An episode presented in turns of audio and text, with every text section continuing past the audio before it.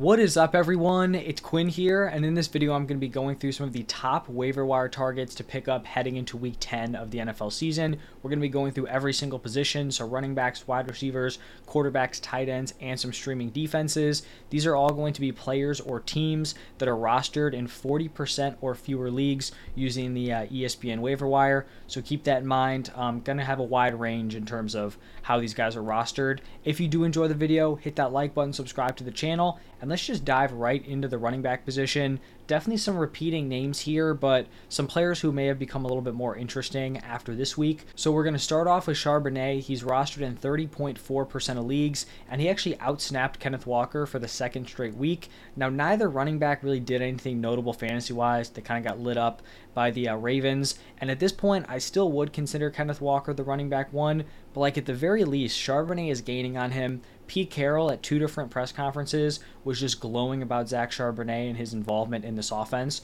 So I think Charbonnet could continue to increase his workload. I think he is going to be gaining on Kenneth Walker, and who knows how that backfield shakes out rest of season. I'm going to be very interested to see what that split looks like in a boom game from the offense where they're running the ball successfully, they're putting up points. Like, how are those touches going to be distributed? I would like to see that. Hopefully, we get it in week 10 or within the next few weeks. Now, the next running back is going to be Keaton Mitchell, and he is rostered in only 1% of leagues. He's someone I talked about a few weeks ago. He was going to be coming off of IR. Didn't really make an impact early on, but he definitely made an impact here in week 9. And it looks like he has broken into this committee, not just like he got garbage time. All, not all of his snaps were like late in the fourth quarter. He started getting snaps as early as the second quarter when it was still somewhat of a game. So it does seem like the Ravens kind of made an effort. They wanted to get him more involved. He took nine carries, turned that into 138 rushing yards, and he also added a long rushing touchdown. And I know Gus Edwards has performed really well fantasy wise, like over the last three weeks. I think he scored six touchdowns over that span. In terms of like, you know, the grand scheme of things, he is not some sort of top NFL running back. J.K. Dobbins went down. This has been somewhat of a split with him and Justice Hill. So I don't think the Ravens are like locked into Gus Edwards leading this backfield. And his production has been carried by touchdowns, like I mentioned. I really don't think it would be impossible for Keaton Mitchell to end up leading this backfield towards the end of the season. Is it like, you know, is he the favorite to do that? Probably not. Gus Edwards has been in that building. You know, he kind of knows his way around the Ravens. But Keaton Mitchell could make an impact. I think at the very least, this is going to be a three headed committee with Gus Edwards, Keaton Mitchell, and Justice Hill. So definitely someone to monitor. And if you're in a more competitive league where maybe some of these other running backs are not available, Mitchell is definitely someone I'd be looking to pick up. Now, the next running back is going to be Tyjae Spears. He's rostered in 33.1% of leagues. Now, the next running back is going to be Tyjae Spears, and he's rostered in 33.1% of leagues. Pretty much talk about Spears every single week. On Thursday Night Football, he actually played eight more snaps than Derrick Henry. We've seen him outsnap Henry in a decent chunk of games. Also had a pretty solid workload, five carries, six targets. I feel like he just is looking like a better and better handcuff option with Levis bringing some life to this offense. So if Derrick Henry were to go down, Tyjae Spears becomes very, very valuable moving forward.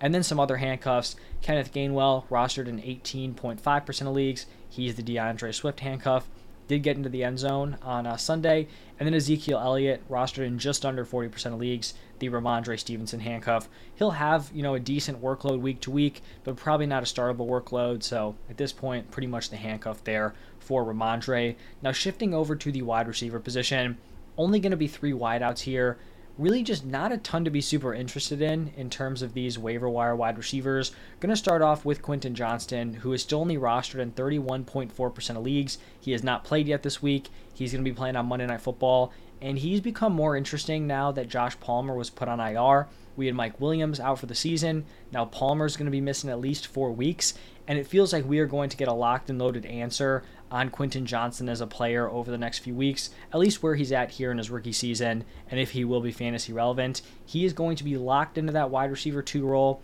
He won't be the wide receiver three playing behind Keenan Allen and Joshua Palmer. He will very likely operate as their wide receiver two, you know, on the other side of the field from Keenan Allen.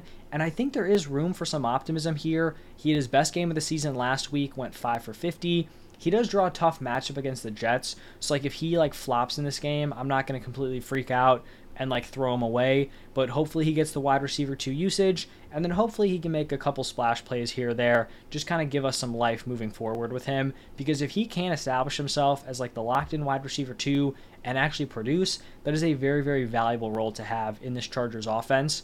Now, the next wide receiver is going to be Michael Wilson. I talked about him in my uh, deep dive waiver wire targets later last week.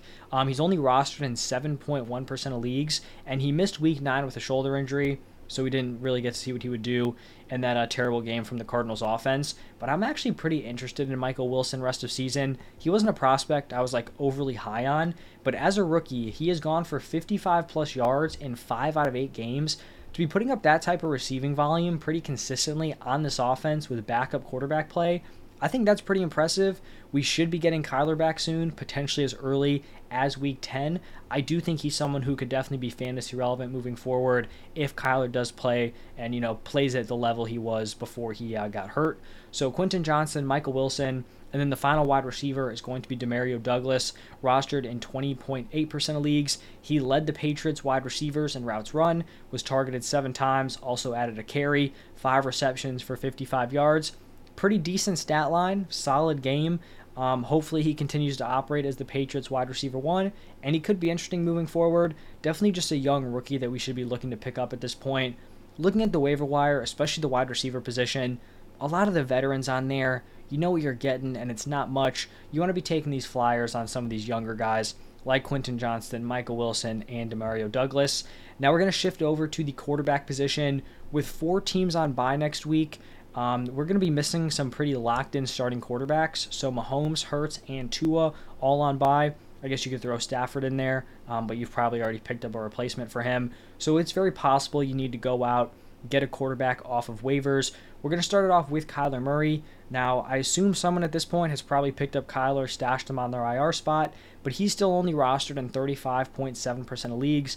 Obviously, there's no guarantee he plays in week 10, but that's the return date you'd be hoping for there. Then we're going to have Will Levis, rostered in just under 40% of leagues, and he didn't go out and replicate his week 8 production numbers wise, but I still think he looked pretty impressive on Thursday night.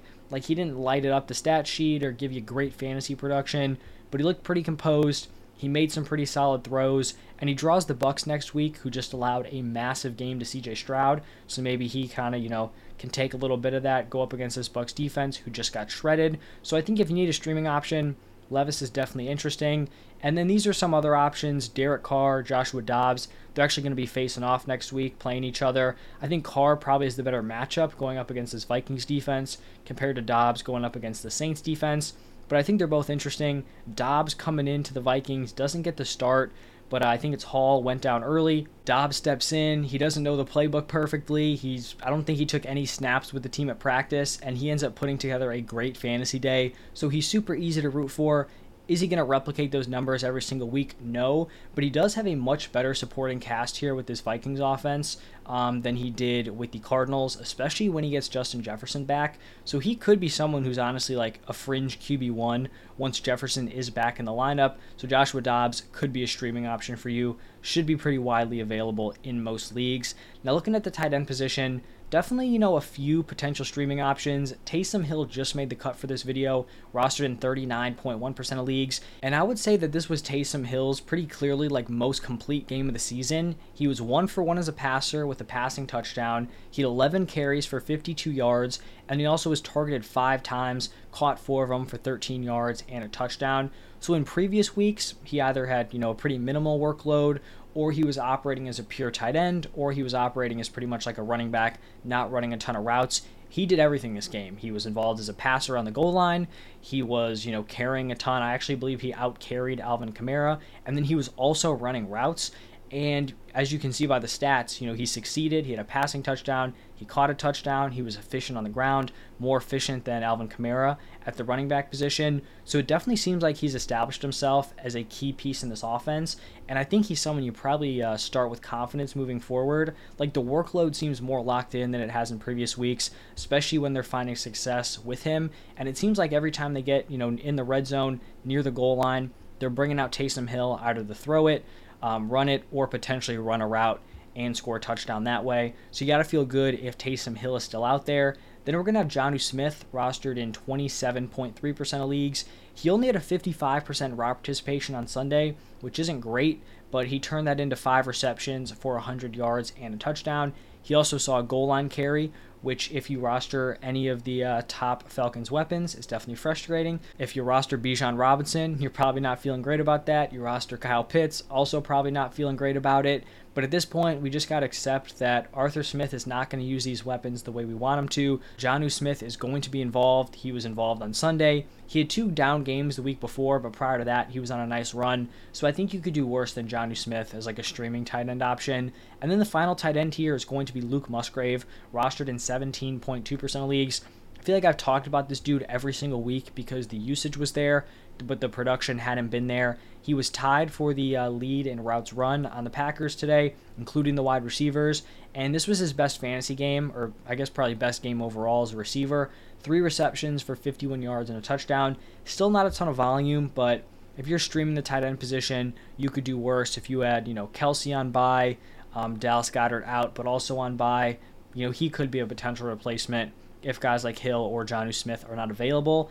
And then the final position here, some streaming defenses. I think there are some interesting options here. Going to start it off with the Packers, rostered in 27.6% of leagues. They've been a pretty solid fantasy defense, and they draw the Steelers, which is not an offense I'm super concerned with.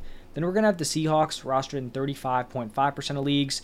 Now, the Seahawks just got lit up by the Ravens, but prior to that, they had been a pretty solid option for fantasy, and they go up against the Commanders. The Commanders can put up points, but they also turn the ball over and they take a lot of sacks, which obviously is going to be big for uh, fantasy defense. Then we have the Bears, and it definitely wouldn't feel great to fire up the Bears defense because it's just not a great unit. They're only rostered in 1.5% of leagues, but they draw a matchup against the Panthers. Now, I feel like this could go one of two ways. Obviously, it's a great matchup against the Panthers.